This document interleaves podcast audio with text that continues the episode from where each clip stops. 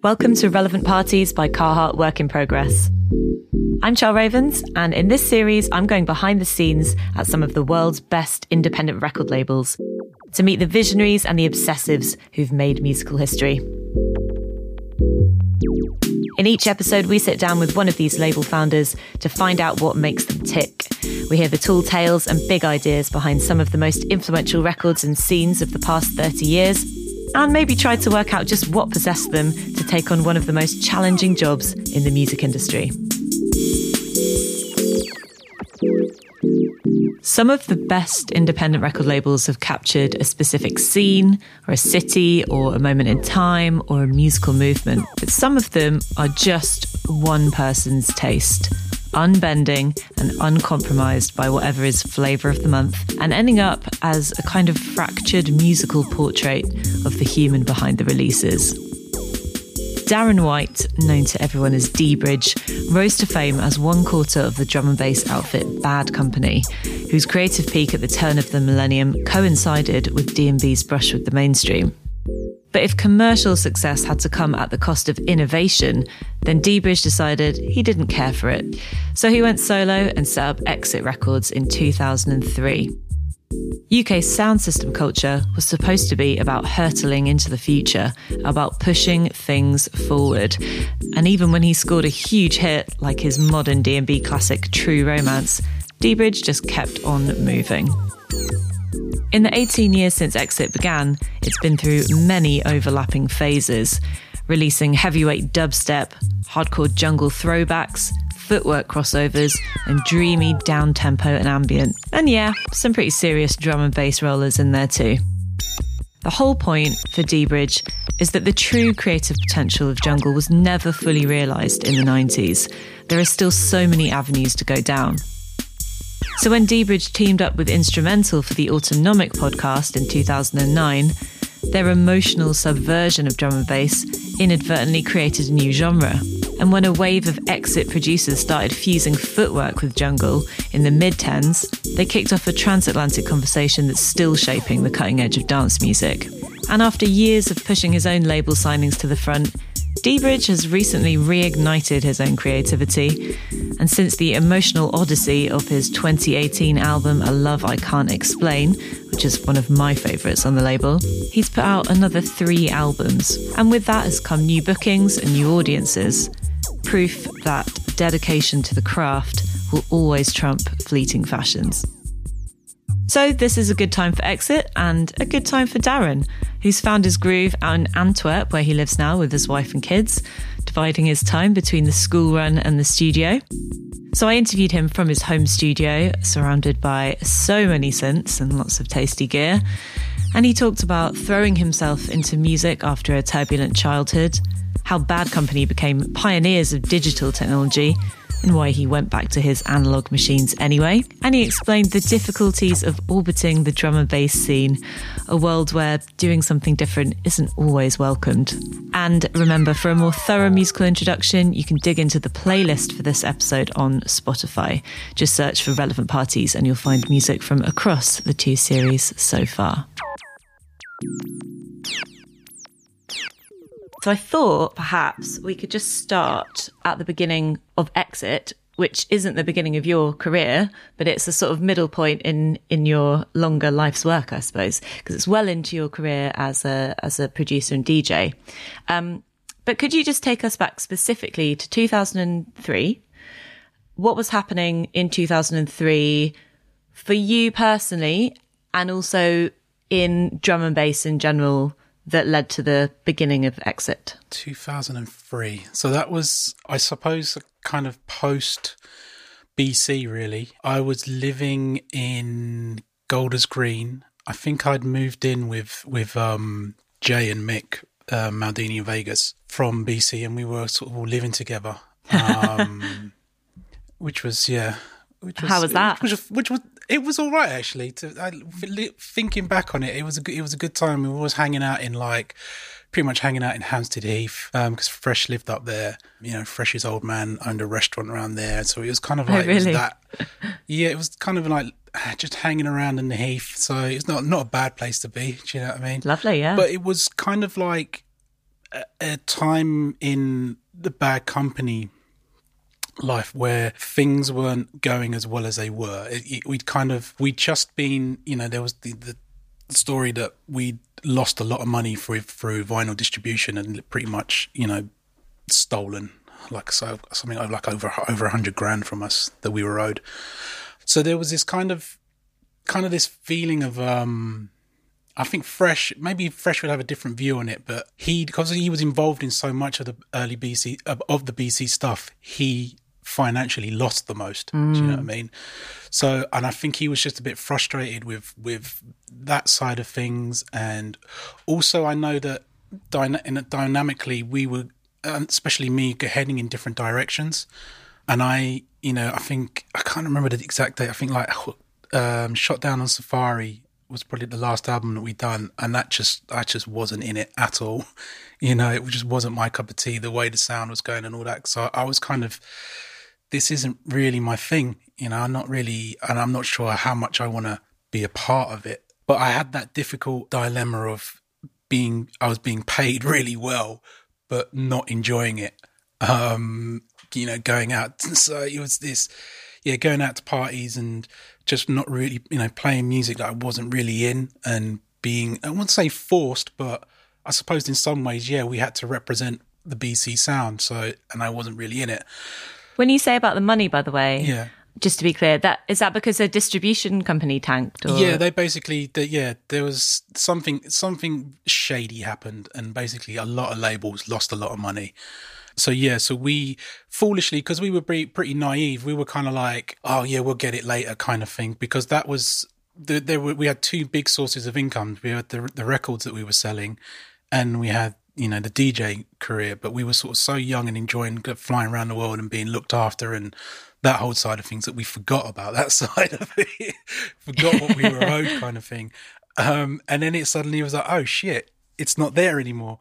And the fact that we were kind of growing musically growing apart, it was suddenly this like, okay, well, thinking about what's going ahead, we could have done with that. Do you know what I mean? So that we can all sort of go off and maybe do some things. So Dan sort of, I think Dan was like, Fresh was working with um, Adam F at the time, and they kind of hit it off, and that was when the kind of thing it did a breakbeat punk or something, or some I can't remember the name of the label he did. He did Mutant X, I think, was on there, and I could just see that Dan was like, right, not so much like I don't really need you guys, but yeah, I don't really need you guys. You know what I mean? I can I can go off and do my own thing, and I just want to. He wanted to explore that direction more than the, than the rest of us. So here he kind of left, and um, me and I think me, Jay, and Mick, we kind of like, all right, are we going to carry on with this? So we did, and but in the back of my mind, it was always like, I'm not really sure if this is what I want to do. Do you know what I mean? I think we just done uh like Bullet Time was the first thing we'd done really without Dan, the Bullet Time EP, and it did well. It did well for us, but there was like, you know, like I say, living in Golders Green, I was just going down to to the end, going to the swerve, and and getting getting enamored with that sound and what was going on with there. I was feeling a lot more connection with that,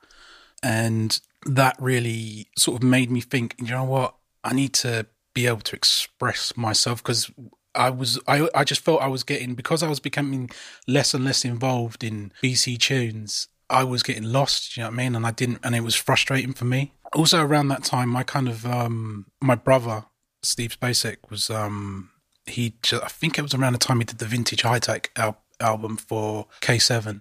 And I was helping him out on that. So I was just kind of like, it was, all you know, it was just this whole new thing of like hanging out with him. He was introducing me to like Dilla and all this stuff. And I was just kind of like, ah, okay, this is, this is, this is what I'm feeling. And it was just like, just re- sort of reminding me that just the, the, um, the for the love of music again, just reminding me what you know what what what was out there and what I felt a connection with. Um, so yeah, it was just kind of a really mixed time. Really, I think we were kind of it was. I I I just remember being really frustrated a lot. Really, I think that was the main sort of feeling I had. And I remember, you know, the conversations that I had with Jay and Mick, and we were like, "Look, I want to do my own thing. I want to do my own do do my own releases, solo releases, but I'd like to do them on BC recordings. And that just they just like nah. So and I and I really I really couldn't get my head around like why that wouldn't be a thing. Do you know what I mean? Why that wouldn't be okay? but for whatever reason, they weren't really into the idea. Because um, I always saw it as almost like I think I've said it before, like you know, like how um, Full Cycle, you know, they were they were collective, but there were individuals within that collective right, as right. well, and they were all releasing on the same label. So I wanted the same thing, and they just they were just like, nah. So it, it was almost like my hand was forced, maybe. So that's why it's called Exit, then. People have asked that. um, and maybe subconsciously it is. It's like you just saying bye.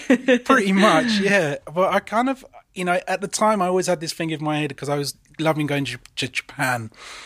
And I always, for some reason, just that logo and seeing it in these doorways. And I always had, yeah, I'm going to take loads of pictures of this logo in different, and those are going to be the sleeve covers. And that's, that's, that's going to be it. But probably deep down, it was me just being like, I'm out of here kind of thing. um, and I do think in sometimes in hindsight, whether I would have called the label Exit, but I'm kind of stuck with it now. So no, it's good. And it's, uh, it's suitably vague for the many shapes in which you have bent the, the, contents, if you know what I mean. Like it doesn't necessarily say this is what we do, which has probably turned out to be quite useful. Yeah. So yeah, I, I kind of wanted to get at this point a little bit actually. So you've you've obviously you yourself have taken on uh, various different aliases and projects. You've done loads of collaborations, and they've kind of been like these mini eras within Exit. I guess you've had like the sort of mosaic compilation and autonomic and then pleasure district and these different kind of things that have obviously piqued your interest at different points and i guess i just wanted to like highlight the kind of context for that and and think about why you feel like you've needed to create all these different like signposts and labels because i think it feels to me as if you're trying to be like in communication with the audience with like the record buyer to be very like clear about what they can expect which perhaps to me says something about like drum and bass audiences needing to know what to expect. like you've you've you've really clarified like this is this project, this is that sound, um, in a way that I think a lot of other record labels maybe just wouldn't bother doing. They would just put stuff out. I don't know if I was if I ever ever that purposeful with it. I, I think it's my main thing is signing music and being into music that that I connect with and that I'm interested in, and that's you know, and it's. I think what it is, or maybe I just I want to say bored, get bored easily, but I just want to find something that piques my interest. So I think the idea, I think it's good to sort of frame things definitely, which is why, especially with like autonomic, it was like, you know, here's a sound that we wanted to to to present to people, you know, us and um, me and uh, Instra:mental. Um, so let's do this podcast and let's just do like just 12 so we don't, you know, overkill it.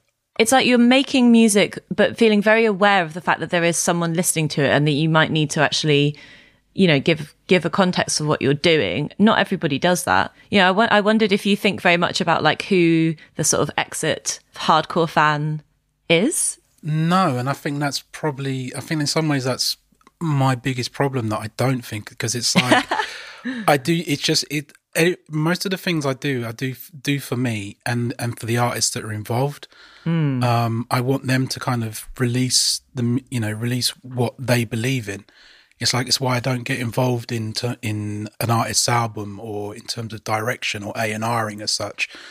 It's like because this is you, and I want you to represent you, and I, I don't like the because because I'm a producer as well. I don't like the idea of someone telling me how to do what I'm doing. So those, I think, I just really the, the struggle I've had. I think is that I, for me, Exit isn't a D&B label, but it's always been perceived that way. And that, if if anything, that's the ongoing battle I've had with the audience out there. that listen, guys, it's not. You know, I have to keep reminding people that Black Pockets, Steve Spacek, was the first album that released. You know, it's basically a hip hop album. Um, you know, and if you look, then look at the rest. You know, things they live, Dan Habarnam. I didn't really want to conform to what D&B was, but it, I, I, you know, underlying obviously it is it has that base. But I think we've tried to, we, if anything, we've tried to show what D&B can do and is and is possible.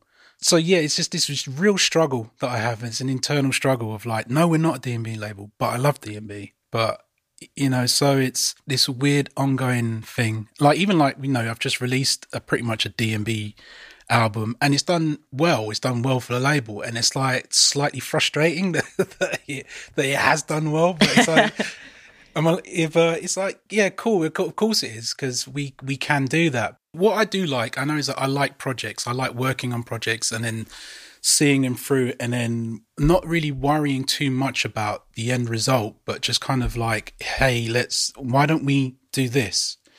you know, for example, like the Richie Brains project, it was a kind of like I knew that we had. We, I was working with artists that, that there was that had the similar thread between them. Fixate, Fracture, Om Unit, Stray. There was this similarity, and I was just like, well, it'd be really good if you all sort of formed and did some music together. Um, and that project took from when it was initially started to when it actually finished. It was like three, maybe four years it took to finish. Um, but we, I was, like, you know, we were okay with that. It was like, there's no need to rush it kind of thing. It was like when you got time. And then, you know, we spoke about what, um, what this project was and it just sort of, everything sort of happened naturally. And the same with Binary Collective, which was me, Kid Drama, Consequence, Joe Seven. Yeah, that's it. Just, double checking. Um, and we were, um, again, we just kind of like uh, going with an idea and then see where that idea takes us. And that, you know, that idea was that okay, we're we're writing a soundtrack for a movie that doesn't exist, and it worked. And then we we were able to frame that in in that kind of you know in that context. So I think there's it. We I, we don't go in with that intention. I think, but it I suppose it does sort of sort of form that way. Yeah, um, yeah. That looking back into the sort of earlier days of or the first half of Exit, one of the biggest hits of those times is a track called Marka with Dub Phizix and skeptical and vocals from Strategy. Can you tell me a bit about the story of that one? Because I think it's, I mean, it's certainly not like a straight up drum and bass track, is it? So what was it doing at the time? Like, why do you think that particular track kind of had the impetus behind it?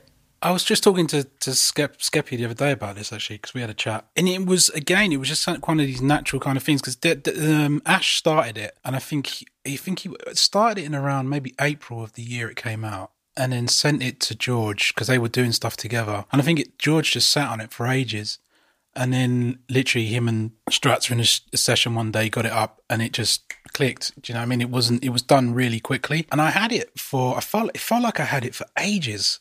They they said it was done the same year it came out, but I don't think so. I feel like I had it for a good year or so, and it was just something that I had that I was playing out, and it was causing it was causing trouble. You know, people were people were like, "What is what is this?" And it was because you know you know we the festival Sun and Bass in Sardinia. It was like a you know the soundtrack of that one year, and then you used to um what was that club used to play Cable down in Lon- London Bridge. There, I can't remember whose night. I, I think it, it, might have even been our nights. A bunch of cuts. Or Maybe we were doing that there. Yeah, it was just going off this this track. Was this before you decided to release it? Even you was just a track that you had. Yeah, it wasn't. Mm. I, I think I was personally I was more in the B side at the time, Rags. I, think, I thought the, I thought the B side was so much better um, and I still do. um, and because and it, equally that track was that was also a big tune as well. Um, but yeah, we kind of like. I remember when we were putting it out because it was like, oh, we need to get this out before the end of the year, and I think it was. And then the the the, the release date was coming in. Oh, it's going to be in December, and it was like, well December's a tricky time to release music. Um, you know, it's like coming up to Christmas, or it's people aren't necessarily buying music. But then it was just like, you know what? Sod it, we should. And I also, it was like, it was one of those tracks as well, which for some reason it took on a life of its, of its own in terms of like everyone getting behind it, like from the audience mm-hmm. and all DJs producers and everyone just like really sharing it when it came out on on you know when the video when that came out and the tune when tune was actually released. We were just kind of like whoa what is going on? That's like everyone is sharing this tune everyone's playing it you know we are getting playlisted and all this kind of stuff and we're like okay uh this is this is doing all right this tune. And yeah it was I loved that it just came out at the you know especially at the end of the year and came out after the Drum and Bass Arena Awards for that year, and it was clearly the biggest tune of the year. and it was, it was like, I just, it was, yeah, I'm, it's one of those tunes as well. It just keep, it's still selling to this day. oh, really? Yeah, my label manager huh. keeps telling you, it's just the gift that keeps on giving. It's just kind of like I'm always kind of like when there's statements coming out, and I got to do their voice. I'm like, really? How much? it's, like, it's, like, yeah, it's still selling. It's still selling. Like, okay, cool. So yeah, it was a, a, a big point, I suppose, in some ways, in terms of you. Obviously, we hadn't hadn't had anything as big as that, and probably haven't had since, really, I suppose. But it was kind of like that was the label's sort of here you know stamping kind of like yeah we're this is a label to be to for people to take note of. And probably as well added the the belief that it was a D&B label. So i mean with the success of a track like that did you then think okay we should probably go in this direction and in that case perhaps return to being a, a, more, I mean, not necessarily accessible label, but certainly have bigger kind of commercial targets? I, no, I don't think I ever think that way. I think what's, I think I'm lucky in a sense because I'm because I was I'm DJing. I was getting sent so, all this stuff, so I was able to kind of pick up on things quite early and things that I potentially wanted or wanted to sign. Mm. But I'm always quite drawn to. I'm not really into sort of obvious things. So when like you know with a track like Marka, and then suddenly like people sending you these, you know, hundred versions of it, it's like I, I don't, yeah. I don't need this. Do you know what I mean? It's like it's kind of been done. So it's no, I feel like, like being being sent all this music, I was able to kind of like, all right, that's cool, uh, you know, and get find stuff that which which which was getting a response, I suppose, on the dance floor. And so I suppose in that way, yeah, you kind of maybe not, not so much commercially thinking, but you're looking at what works mm-hmm, and, mm-hmm. and what, what what where the response is at. So that can maybe be ah, okay. This guy, what this guy's doing is, you know, is is is interesting, and is people are, are liking it. But I, I don't think we ever kind of like, like I say, I don't I don't tell my artists to kind of like, you need to do this again and because I, I, don't think that's healthy, and I don't think any of them want to do it because I've never really wanted to do it within myself. Right, yeah, because you've almost had the, the same type of experience where with with True Romance, which is one of your like huge tunes. I guess you had a choice to make more of those. You could have gone and yeah, recycled yeah. that success to some extent. Yeah, I could have. I think you know I, have done a couple VIPs and always kind of regretted it, but really? yeah. I knew as, as, soon as, but the thing is, the VIP for me, oh, it just fixed fixed some problems that the original had, so that's why I kind of did it. Um, and then the next VIP I did is just because I was going back to back with Goldie, and I just needed something to to hurt him. But um, other than that, it's like I've never touched. I don't think I've ever used that bass sound again, and I know I could, could quite easily just have rolled out another ten or 15 mm-hmm. especially within D&B because D&B does kind of have this thing of repeating itself somewhat. If someone something catches on, you tend to hear uh, you know a fair few versions of that thing. Yeah, but I don't want sort of I that doesn't sort of turn me on as such. Um, so it's mm. like when I when I look for um, when I'm finding artists or work, when I'm working for with, it's like it's I like what they're into and their sound, and I don't need to then find another artist that sounds like that artist because it's just not it's not helpful for them as well. Do you know what I mean? If you've got say like two or three different artists all doing similar things, it's it's not um it's I don't think it's healthy. So it's also one of those tracks though that uh if you look around on forums for like making tunes, people are, are still asking those questions. You know, I want to get the bass on True Romance. Does anyone know how to do this kind of thing? It's got that kind of life to it. yeah, well, I might um I don't know. I might NFT it or something. That seems quite popular now. Like NFT the yes, preset, definitely, but specifically just the baseline. Yeah, mm. not the track, mm. just the baseline. yeah, I think I might do that. That would be good. um, all right, let's let's do let's do the full rewind and okay. get a little bit of. Uh, of your own background in there because I think you have quite a an interesting background. You come from a a musical family, as they say. So there's your brother Steve, who's a renowned musician in his own right, as Steve Spacek, um, and your dad was a reggae singer, right? Yeah, no, it wasn't necessarily accomplished, but he is definitely a reggae singer and has had had releases. Well, I so I didn't grow up with my brother. It's kind of like I'm basically I'm the love child of my dad. Um, so there's my my dad had my my brother and his sister, and then I came along, and then the rest of the sort of family came along. Um, so I grew up with my mum. I lived with her for eleven years. That wasn't the that was a sort of up and down sort of life. Basically, I was fostered. I was in children's homes, so it's kind of like, and I left home when I was eleven. My memories of her are there, but I wouldn't say necessarily they're great memories. Do you know what I mean? You know, I do always remember she had like the, the, old sort of stereo system, and it was, you know, she was into like John Holt and Dennis Brown and Sugar Hill Gang. Um, and those were kind of all the records I remember from her. But I didn't really have a connection with music until I kind of moved out um, and went to live with my auntie and uncle in um, in Malvern in yeah when when I was around eleven. And when I started in secondary school, that was when I started to find get into music, um, really. And that was you. That was through the obvious channels at the time, which was Pepsi Chart Show, Smash Hits. I remember my, my, my little cousin used to get Smash Hits magazine. I used to have a read of that with the flexi discs on the front occasionally. um, I think I, would, I wasn't didn't really form my own tastes until like like the Doors and the Jimi Hendrix. I think I went through that phase. Oh right. Actually, to be fair, I do like my auntie and uncle were really they were like um, rock and rollers, and they used to like used to constantly like that um, the Everly Brothers and all that all that 60s stuff. Eddie Cochran. So I grew up on a lot of that as well. So maybe there is that kind of because there was so exposed to so much different stuff. It's kind of where why I'm I'm not so focused on one thing, I suppose. So I, I think yeah, sort of Hendrix and the Doors. I was really into the Doors. I loved Jim Morrison to the almost obsessed.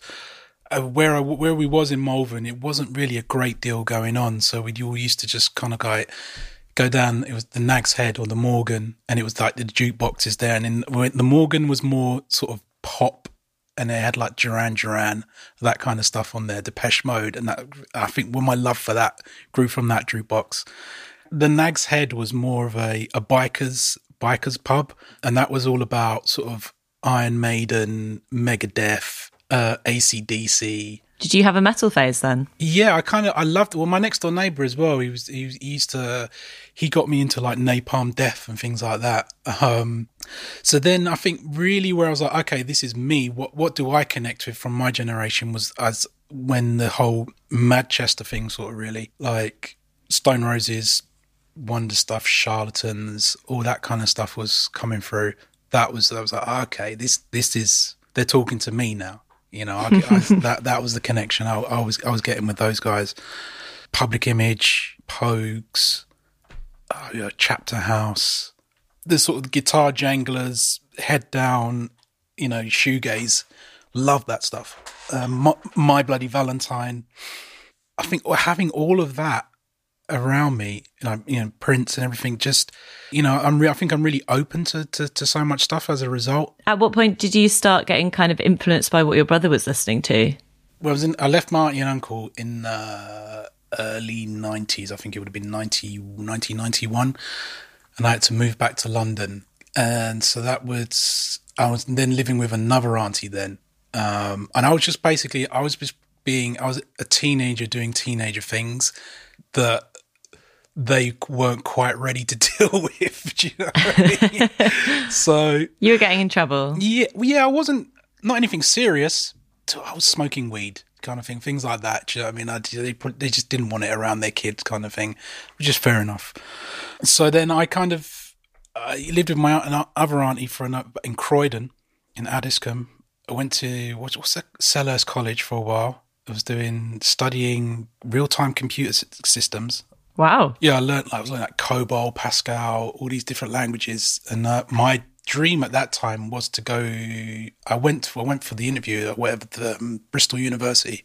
I originally no, it was the Polytechnic that they had then, and I was on. I was on route to do it. I was. My grades were doing all right. Grades were good, and then I kind of linked up with my brother, and he started taking me out.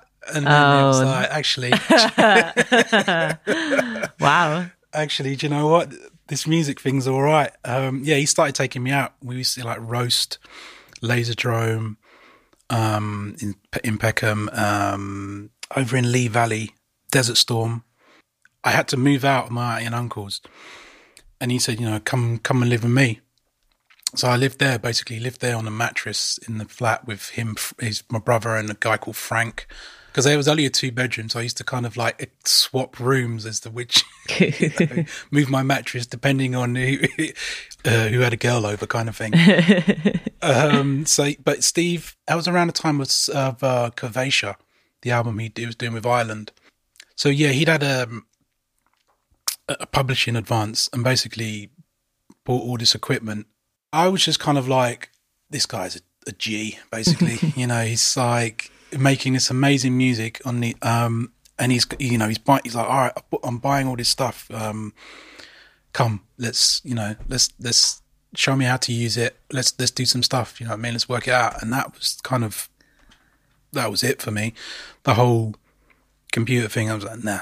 But presumably you had that kind of technical aptitude for the machines in some way. Yeah, I think that that definitely helped because I was I knew I knew my way around around all these kind of stuff around OSs and what what was going on. Um, mm. And I was a quick learner with that kind of stuff as well, so it wasn't you know the whole thing wasn't foreign to me. So yeah, learning how to use the Akai sampler and learning how to use Cubase and the Atari was like yeah this this I can this isn't a problem for me.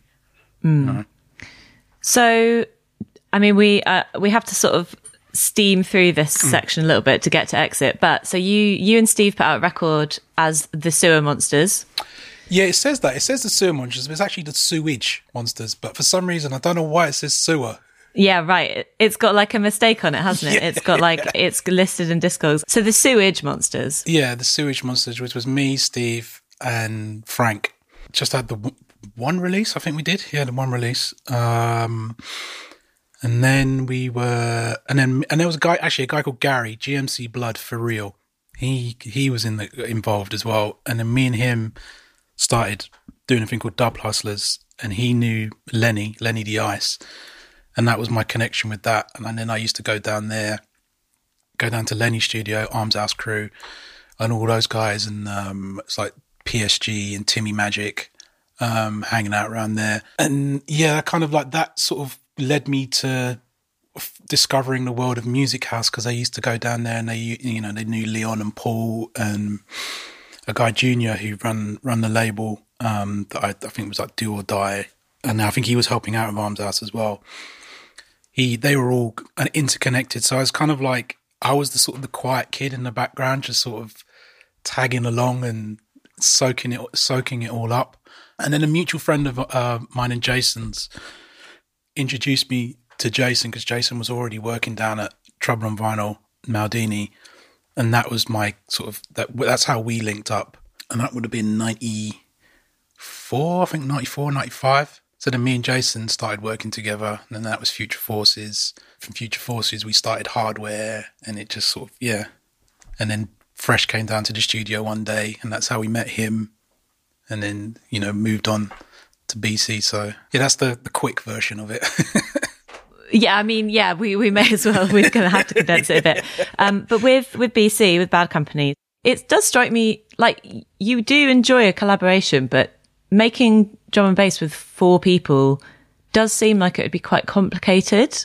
Just a lot of people. How did you even divide up all the like duties? Was it just like you, one person would be sitting in the corner doing a bass line? The early days and the early, you know, the first album, it was all four of us. We basically were hanging out in Dan's mum's house for a summer and pretty much wrote that um, inside the machine. And then after that, because obviously we all lived different places, the studio that we were using was in Dan's house in Hampstead, so we'd have to travel up there.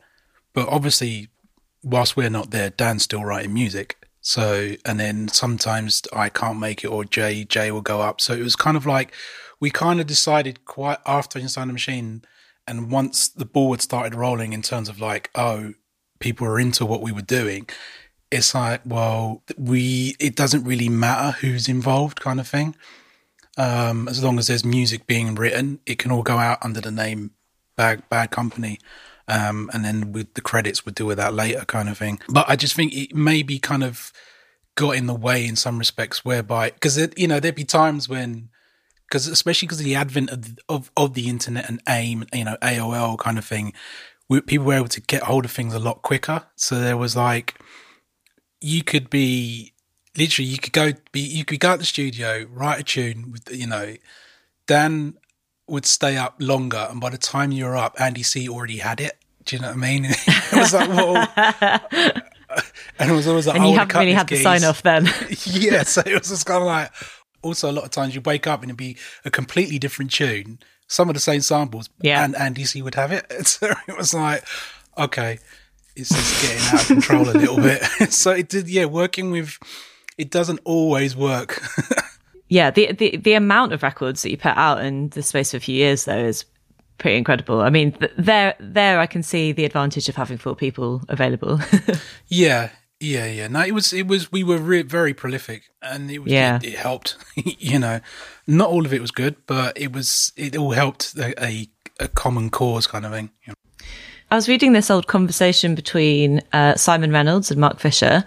It's from 2010, and they're talking a lot about the kind of change in dance music from the 90s into the noughties. Simon Reynolds has this. Um, he says at one point, in the 90s, the whole culture was tilted forwards, and I was thinking about that and like the, the kind of prolific nature of Bad Company, and was wondering, did you feel that way in the 90s, especially that you were kind of rushing towards the future in some way musically. Yeah, I think so. We always wanted to be, I know as a group, we always wanted to be on the cutting edge. Whether that was, you know, we were kind of, we started off with very sort of analog, but we were, we very much embraced the whole digital in the box aspect. We wa- we'd go down to what was it Turnkeys I think it was on Oxford Street. Um, we'd spent so much in that shop. Um, just like what's the latest bit of kit? You know what's we need, and I think there was like was it the Roland VP free something some weird VariPhrase sampler. It's like yeah we've got to have that. Um, I think we may, might have used it on one track. Um, I know. I think it was. I think it's us and the Chemical Brothers. I think were the only people who'd bought it. I think it was like really so quite quite this abstract bit of kit. um, but yeah, we were very much about like pushing forward. Even like with when we we started um, Digital Nation, which was which intended to be the live version of, of of BC. It was kind of like you know we wanted to embrace all that technology had to offer and to use it to our advantage. I think the advent of AIM really changed things because that instantaneous nature of being able to get things to people quickly and C- CDJs when that's the advent of that sort of you know t- started taking off as well. Because in terms in DnB, we were one of the first people to start using CDJs. We, the fact we used to take them with us, we were just making things, and we wanted to like right.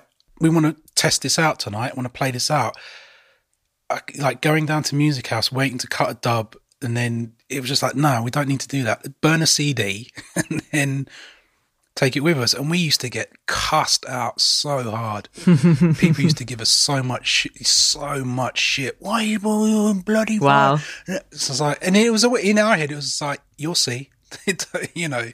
And we were, I think, you know, we were right. It, um, you know, we took it on tour to like New Zealand and all kinds of places and just got so much flack all over the world.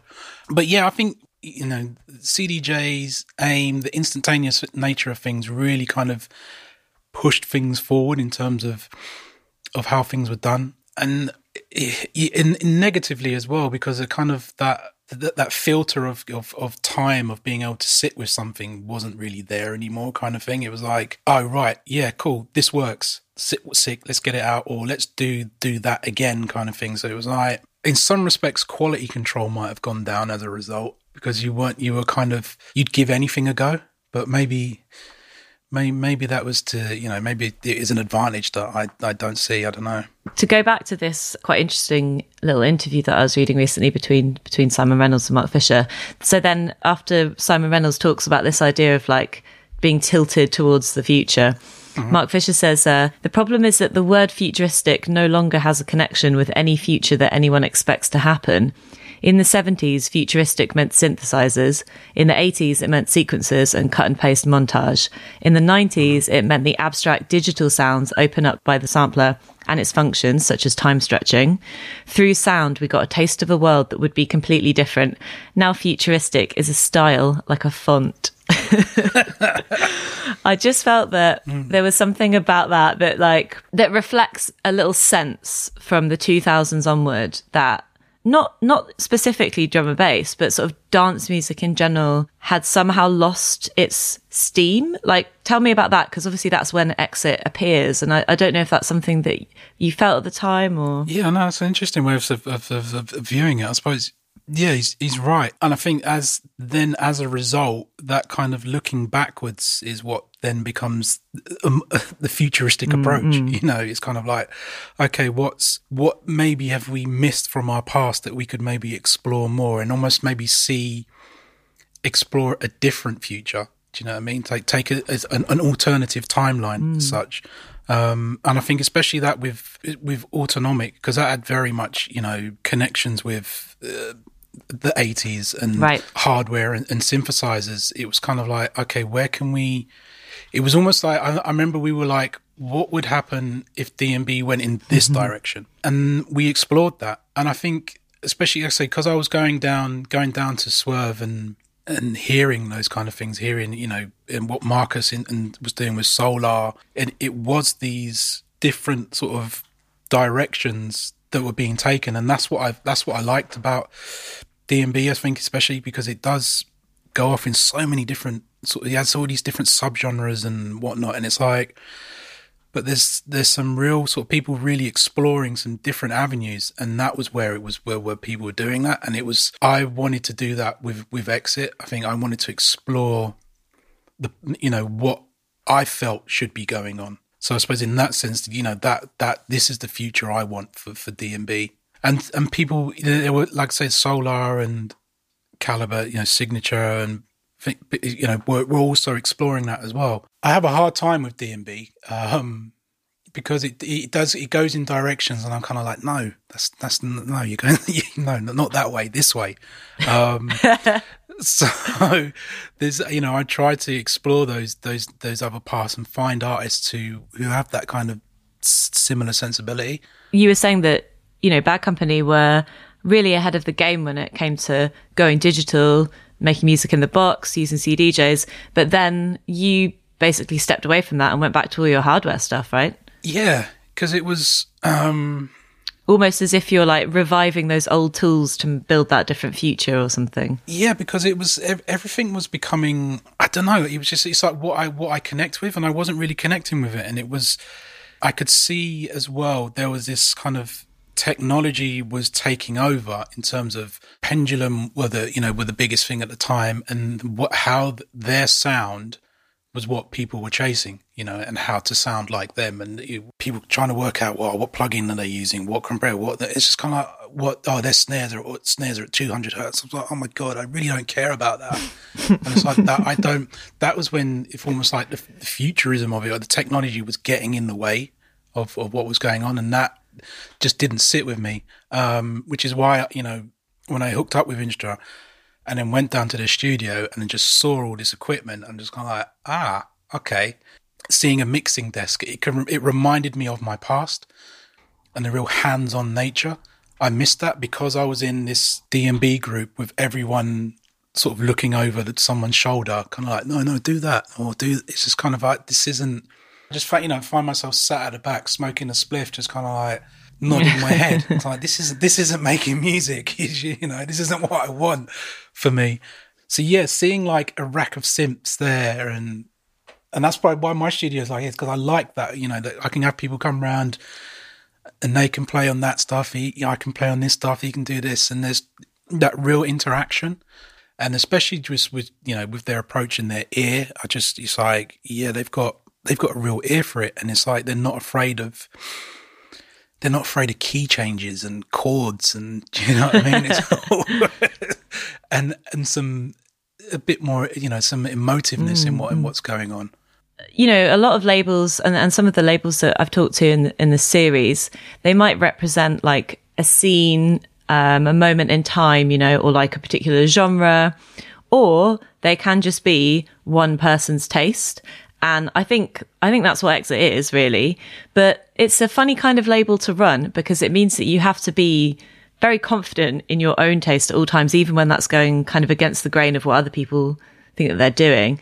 And I, I do notice that in um, in the many interviews with you that I've read, you do tend to be somewhat self-deprecating about your about your achievements and and so on. And I just wonder, like that idea of having to have total confidence in what you're releasing. Like, do you always have that confidence? Yeah, I do because um, the, my one thing is almost like I don't really want. I don't want to look back over my catalog and be like, oh, I wish I hadn't done that. I have to have that confidence in what I'm what I'm releasing or you know the producers I'm into. So it's my taste, and I appreciate that not everyone is into it or or gets it, and I'm okay with that. You know, it's like I've got you know there's there's plenty of releases on this label that you know if to talk into from a financial sense have done terrible, but I, it doesn't doesn't I don't care. Mm. I really don't care because it's kind of like I'm really into into what that guy's or that person's produced, you know, and it's if I'm into a certain person's sound, then I want you to do you, and I want to be able to give you a platform to do that. I'm always looking for something, just something different, something I kind of I get bored really quickly. I think that's that's my problem, and and then and again because I say because of DnB just gets really sort of is it self-referential? Just really sort of just copies itself. It's sort of it's like, oh, come on, guys. But I know as a label as well, you know, in, in myself, I've I've wanted big things for for the label. You know, I've always when I started out, my influences as a label were sort of XL, Talking Loud, FFRR, you know, Warp. Those are the labels that I look up to. Those are the, that, that in my head is like I'd love to be one of those kind of labels one day, a strong independent. I think sticking to just one thing didn't was was never really something I felt would would would push me along that path. You know, um, to be to be that kind of label, I need I wanted to be more open, and I wanted it to be representative of of who I am and what I'm into. My label sort of changes direction constantly. And it's in again, even like you know, the next few releases, it's going to again. it's like, and I'm probably going to piss off a lot of my audience again, but it's like, I'm sorry.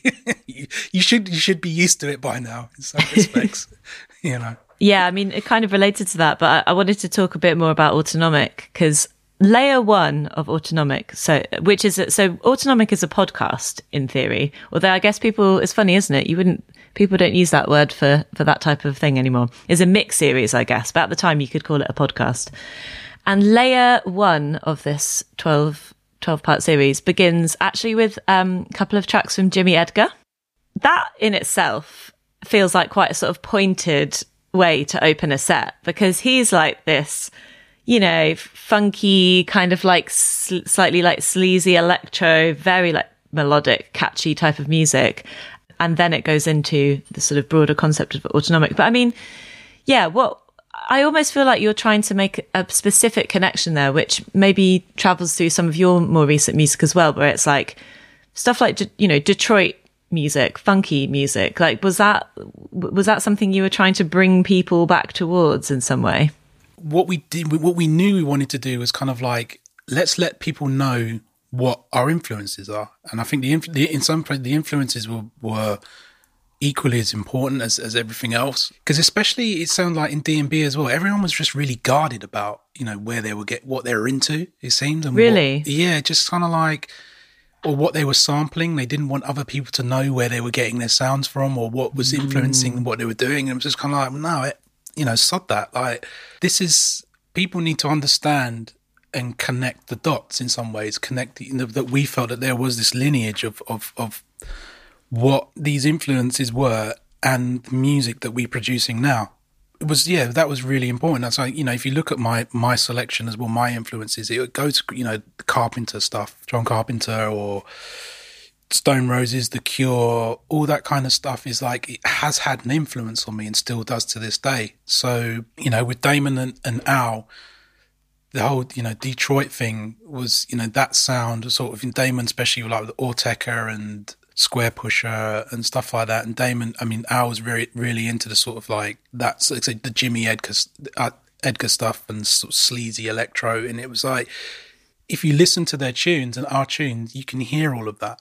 So we just wanted to be really honest about what we were into and why we make what we make. So you know, to, for just to kind of open ourselves up to that and open people up to that and open people up to to to other kinds of music as well. Because another sort of keep shut on shitting on D and B here, but it's like it's very. If you're into D and B, you're only into D and B. Do you know what I mean? And that was the the attitude, and it was kind of like, come on, look, there's more to it than that. And I think as well, it definitely came along at a time when you know dubstep had started, and, and, it was this sort of you could see the splinter as well from artists like um, you know people were sending us stuff like Pearson Sound, Scuba, you know Skream, James Blake, and you know all these people sending. You could see that they were finding their feet and finding connect and moving off as well. You know, they'd started in and were moving off into into what they were feeling as well. So it was like I suppose it's quite freeing for some people like even just today, like talking to to Ollie Skream, he's, he's kind of like, yeah, that that moment in time is just just amazing. I just love it. It's one of the best moments in time for me musically. I love that that we, you know, we were able to. It's had that effect on people. Could you just actually recap the sort of autonomic concept? And I guess I'm interested in how the idea for autonomic fed into Exit because I mean, in many ways, it was, it was quite a short period of time. I guess it was only really a, f- a few a few years, but then you had this compilation. And tell me about kind of integrating that into what you were doing on Exit. Well, tell me about the sound first.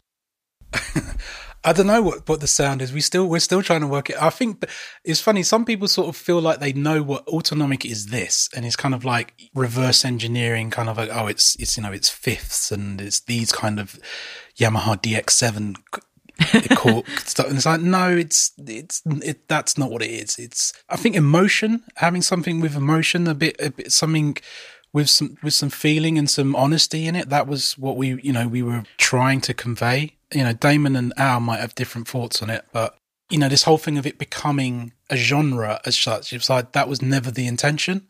So it doesn't, it's not, it doesn't really feel like that to me. It was just kind of like a moment, like I say, a moment in time, but it was, it was, a, it was just I don't know things we were exploring. There was sound that we were exploring, and we didn't really know what it was. You know, you know, we wanted to write as well. We wanted to kind of like write pop tunes and things like that. And we've we, you can kind of see the connection in terms of some of there's some similarities as well from what we what the autonomic was doing and some sort of some of the some pop that you can hear now. Um, it's not that it's not that dissimilar, you know. Yeah. But in terms of exit, that was another struggle I had in a sense because I was almost like because you know we the they Instra:mental had their own things going on. You know they were wanting to do less sort of 170, and they were going more, especially if you know the Resolution 653 album is different, sort of geared you know the 130 whatever. I don't know what that genre is, but that style of um, music. So in some in some senses, I did feel a bit of a responsibility to kind of there were all these artists producing this really cool stuff in the 85 170 vein that didn't really have anyone to represent them. I suppose yeah. in some ways Mosaic filled that void. I think that that was there because um, we'd mm-hmm. started the autonomic label and we only had like five releases on it. I think, but yeah, Damon and Al were just kind of like, no, would you know what? Al especially was like, nah, I'm done with it. I don't want to have anything. So he was like, he he just went off in his own direction. Damon moved to Australia, and then I was kind of left with this. and you yeah. were left with all these tracks. I was left with all this great music and all these really cool producers, and it was like, in some, it was like, I've got there's so much cool stuff here. How am I going to get this out? Or had the people because I want people to hear this, and the compilation just seemed like the easiest way, I suppose, to kind of rather than doing sort of in you know staggering these releases over X amount of years, I was able to kind of condense it a bit. The the people who were sort of sending me stuff were also de- you know just developing in their own way as well and exploring new things. So it was it was all it, it did definitely led on to kind of the directions that you know we I exit was going is going. Mm, mm. Yeah, and then after that for you. Uh, so then you had the Heart Drive project, and also yeah. the Velvet alias, which is like your house alias. Yeah. So it feels as if both of those things, you know, autonomic was perhaps a springboard for both of them in different ways because to suddenly decide, okay, fuck it, I'm going to do some house records is obviously quite quite a switch up. Although you didn't end up putting all of those out on Exit, did you? The Velvet, like they they went elsewhere. Yeah, um, I think I did one on Exit. It, it was it was like a, this itch that needed to be scratched, I suppose from a personal point of view, I was quite lost. I think I didn't know what I wanted to do because I knew I, re- I was really into what we were doing as autonomic. I had visions in my head of what it could be. So yeah, I kind of I think I sort of buried myself in other people's music and putting other people's music out. My DJing was getting, you know, was obviously really picking up as well, and I was getting just getting sent so much cool music and being, you know, being playing all this stuff and like, right, yeah, I want to sign. That's amazing. I want to sign that. I want to sign that. And then what I was doing was just kind of getting pushed further and further back. And then it was the the whole thing of the stuff that I'm playing and stuff that I'm putting out just sonically just sounds. I was getting into that old thing of what what problem that would sort of the early BC kind of thing, or that mm, sonically it was just sounding so much better than anything I could do. So I was just kind of get, losing confidence in what in my own music as a result. So I think there was a, a big big gap where I didn't release anything for for a while. But I just, I obviously still making music, but making music for me, just got, you know, that sort of selfish, sort of therapeutic, get me through the week kind of thing. Come the weekend, it was like, yeah, sick. You know, I've got new Skeppy, new Fixate, all this cool stuff. So it was another sort of difficult balancing act of things going really well to the label, but me personally just feeling quite down about it, about everything because I'm not actually that you know that like I say not that confident in my own music anymore. So, so that I had to kind of fight through that for a while. When did that change? Probably, I think, and when I decided to do my album, because my label manager's like, "You need to do another album." Oh, okay, I was like, "No," no. He's like, "You need to do another album." Oh, God's sake! then it was kind of like dragged on for a while, and then it was like, "Oh, actually, do you know what? I, I'm in a place now." I think I just moved. I'd moved to moved here to Antwerp with my wife, so it was kind of like, in some ways, I I'd separated myself from from the rest of the musical world. You know, was, this was just it's just about me here, family, and that was all that. And those were the influences around me. So I was a lot. I think I was a lot more settled within myself. Um, it was, you know, I'd only go out on the weekends and you know occasionally see some of my people be going to all these different places. So I think once I was once I came here and settled and I wasn't as influenced by by everything, then I kind of chilled out a bit, I think really. You know, my my wife and my kids kind of gave me that confidence in myself again to be like, you know what, just just do you. That's when sort of, you know, uh, a love I can't explain sort of sort of came about. And then literally that I think in some ways that probably opened the floodgates in terms of like, oh, okay. Because as well, I think because of that uncertainty of what I was doing, it was get releasing it and having people critique it was problem that I needed to get over. It was like I I think most musicians probably do or producers. It's like I, am not making this for you, so I don't really want to know what you think about it. do you know mm-hmm. what I mean? Mm-hmm. So you know, my my wife was like, It's "Just be fine, just get it out there, stop worrying," and and it and it was, and I think it was just like I it, that thing of sort of learning to let go is, is, is um, and not be so bothered about what other people think and what they might think of it or how it compares to to this you know sonically amazing piece of music because it, it doesn't it's a different thing and me having to realize it that, that that it's a different thing and not make those comparisons so and that wasn't even that long ago wasn't it it was just maybe like a year yeah before. it was only a couple of years ago and now you've done like three more yeah yeah yeah, the floodgates opened. it pretty much was, it, and I think I just learned the art of letting go. But I think also, I think just I miss, I did, I did miss, and I do miss sort of like you know, we were talking earlier about collaborations, and I think that's I'm almost happier in in those kind of situations. I think I prefer working with people, and that's probably why those points in my career have always been quite uh, are the sort of main, you know, highlights, so to speak, are, are the collaborations because because I enjoy that so much, and mm. because there's in some ways it's a not as much stress in in, in that respect. You know, so I can do I can concentrate what on on what I'm good at, and if I'm working with Skeptical, I know that the mix is going to sound sick, so I don't have to worry about that. I haven't got that that pressure anymore. And you actually appear on a good amount of of exit releases, you're there, even if it's like you're, you know, collaborating on track four or something. You do actually crop up quite often in the catalogue, which is quite nice. Yeah, I do. I do. It's I, I you know, I, I like I say, just I just love working with people. It's I get a real buzz out of it because I'm I just constantly learning, and I think because that was probably my musical heritage in terms of you know that's how I started out. Whether it was like working with my brother, and then or working with Gary, Lenny, you know, Jason. I've always worked with people, and I've got I've got loads of loads of collabs going on at the moment as well. Who are you working with at the moment? Work. Uh, just finished something with Prequel Tapes. Done some stuff with Forest Drive West. Done some stuff with um, some Joe Seven. Uh, Skream's just sent me something that we're going to collab on. Matthew Johnson hit me up the other day. We've been meaning to to sort something out. I'm up for that. I'm working with um, a composer um, called Maddie. She's amazing. Um, so yeah, just all sorts really. Whoever wants to work with me, and um, I'm I'm down for it really. I want to just go back a tiny bit to talk about the sort of period um, after Autonomic, because I think also Exit was doing something quite unique, or at least only a few labels were doing it, where there's a sort of period where you're putting out records by uh, people like Fracture, Om Unit, where there's this whole mixture of the the kind of juke footwork influence coming in and this kind of like jungle footwork conversation. And I think actually Exit have put out some of the more like interesting records in that kind of lineage, really. Even thinking of some of the more the more recent ones that I've really liked, like the Itoa, which is just like yeah. it's wicked. Like a track like Turbo Sideman is totally different to all of the kind of um, D&B stuff. But I, I was wondering yeah. if you felt that with that particular kind of generation and that kind of exploration of, I guess, like transatlantic mm. conversation again, if you if you felt like you'd found something that was possibly even a bit futuristic again, if that was one of the reasons it was exciting you, or because you don't necessarily make music like that, but you've released quite a bit of music that's in that world. I think. Yeah. No, I just liked.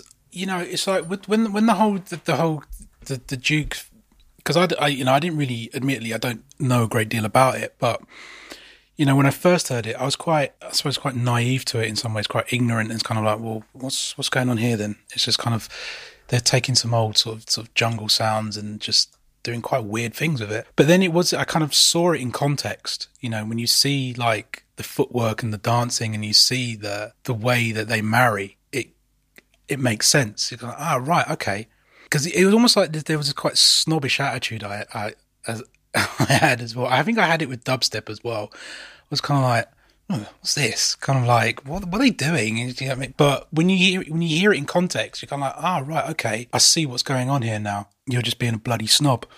Um, so the juke stuff, I was kind of like the rhythms and the patterns that they were doing. It was like, whoa, what? Hold on a minute, you you you can't do that that that doesn't that just doesn't make any sense. Do you know what I mean?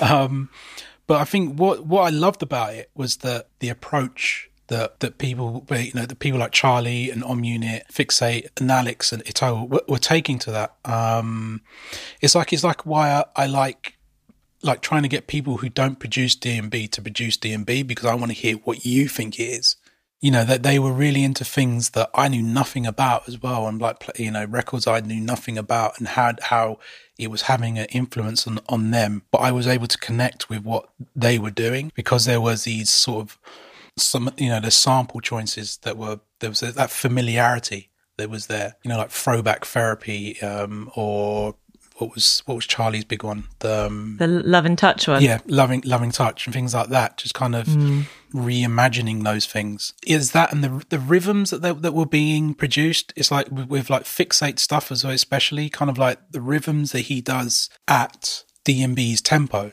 Which is what I've always been kind of like. Again, this thing of like, you know, D&B does have a lot to offer that's that hasn't fully explored you know, we know that you can go boom cat, boom cat. That's we've done that. That's but what else can you do within you know? And these guys were were exploring those avenues and those different rhythms and and it wasn't. I remember when, when we were first starting playing it. Again, it was almost like we were bringing CDJs. People were looking to us like, "What the hell are you playing? you know, what are you doing?" And it's kind of like, "It's all right. You'll get it eventually." Has it brought you into different scenes as well? Like, have you found yourself DJing in kind of unusual places or like different to different kinds of audiences over the years?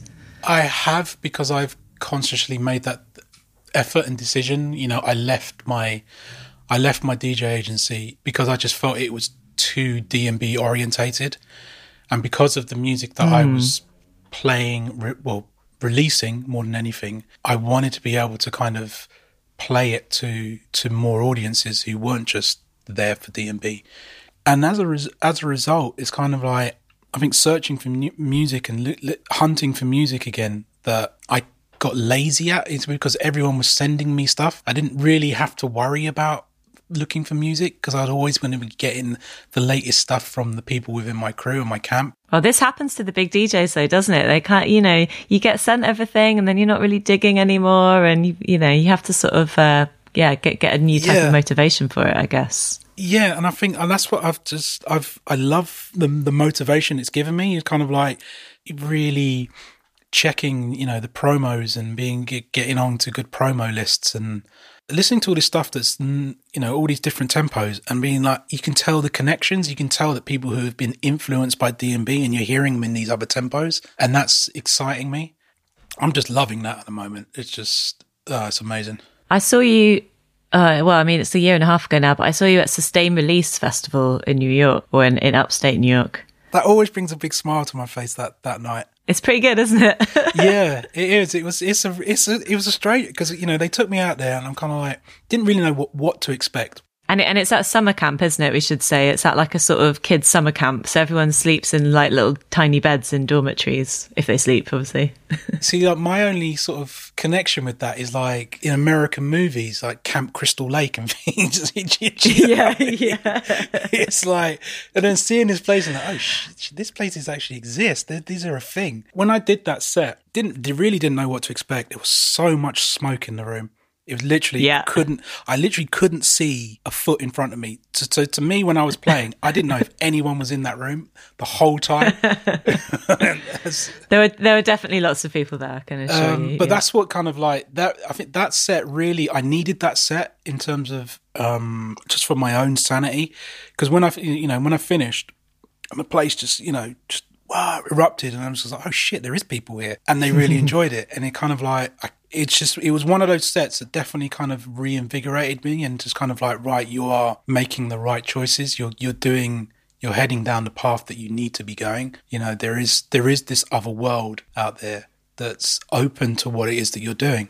One thing that we haven't talked about, which is probably a relief, is the pandemic. But I'm wondering how much the pandemic would have really impacted on on exit. I mean, what how how would you describe your pandemic year? How have you coped? We've done all right. We've, we haven't released a great deal. Um, we've put out sort of merch stuff, and you know, um, we've had had my album, which uh, came out a week or no signal. That's that did really well. Things have been sort of pushed. There were there were fi- tunes that were due to be released which hadn't been released, but up, you know, up will be released. Um, I think we're just like like a lot of people just adjusting really making use of these sort of like bandcamp friday mm-hmm. things that you know were going on you know getting the the artists to release stuff on the on you know on the label the digital things because that's not something that we were ever really about as such do you know what i mean? It's like we always wanted to have vinyl releases.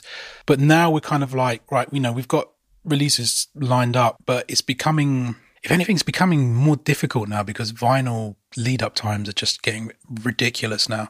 You're talking almost like 20, 20 plus weeks.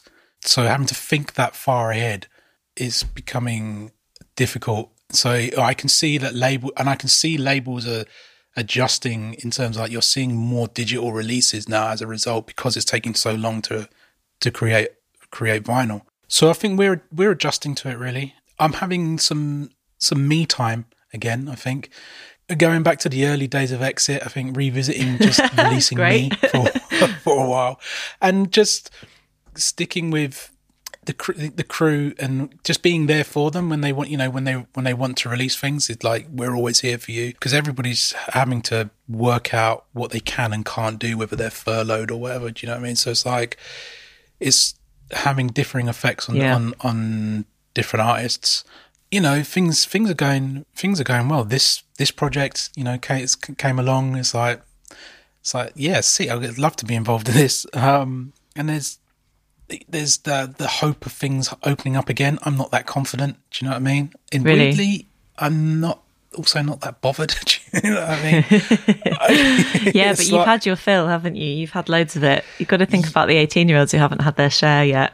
I guess. Yeah, yeah, you're right. You're, you're, you're, you're exactly right. It's kind of like, I've, you know, I've been there, done that. Do you think there's going to be some moment like in June when all of these labels suddenly they've got right, okay, we've got four releases coming out this month, guys. Here are all your like summer bangers, and they will just come out within one month. yeah, month. it's possible. But um, I, I think I had the other day. I had um, three releases coming out on the same day, and I didn't even realize.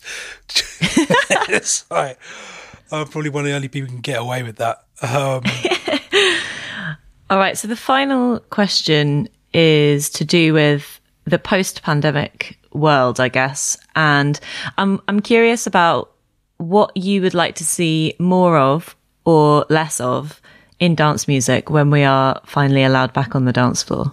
I, okay, I'll tell you what I'm, what I'm hoping for is that there's some some people who have used this time to really sort of dig deep within themselves and and find their inner voice and you know make music that doesn't worry about what is going to get a reaction. Do you know what I mean? That's what I'm I'm looking forward to hearing just some good old honest soulful music really. But whether people will play it on the dance floor is, is another question. I'd love for people to use this opportunity to not go back to to the way things, you know, to what was going on before, to not repeat not saying mistakes, but just kind of like I don't want to hear any foghorns. Do you know what I mean? That kind of thing in, the, in the drum, drum, and bass party. It's just kind of like, you've, you've, what's next? It's like, what what else can you do, guys? Come on. Excellent. Honest music, no foghorns, please.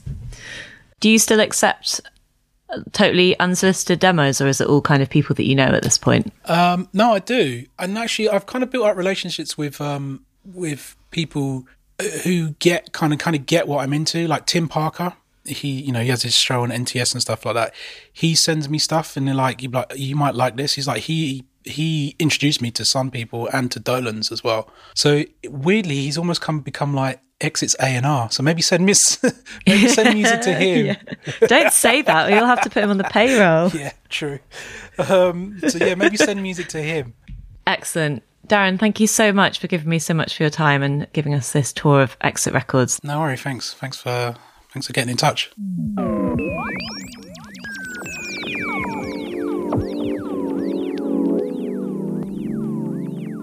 You've been listening to Relevant Parties from Carhartt Work in Progress. If you want to dive into more music from the labels in this series, check out the Relevant Parties playlist on Spotify. You can find the link in the show notes. And remember, you can subscribe to Relevant Parties so that you never miss an episode. It's available wherever good podcasts are found. And if you enjoyed this episode, please take a moment to leave a rating and a comment on Apple Podcasts. We'd really love to know what you think. So thanks for listening and join me next time for more stories behind the world's best record labels.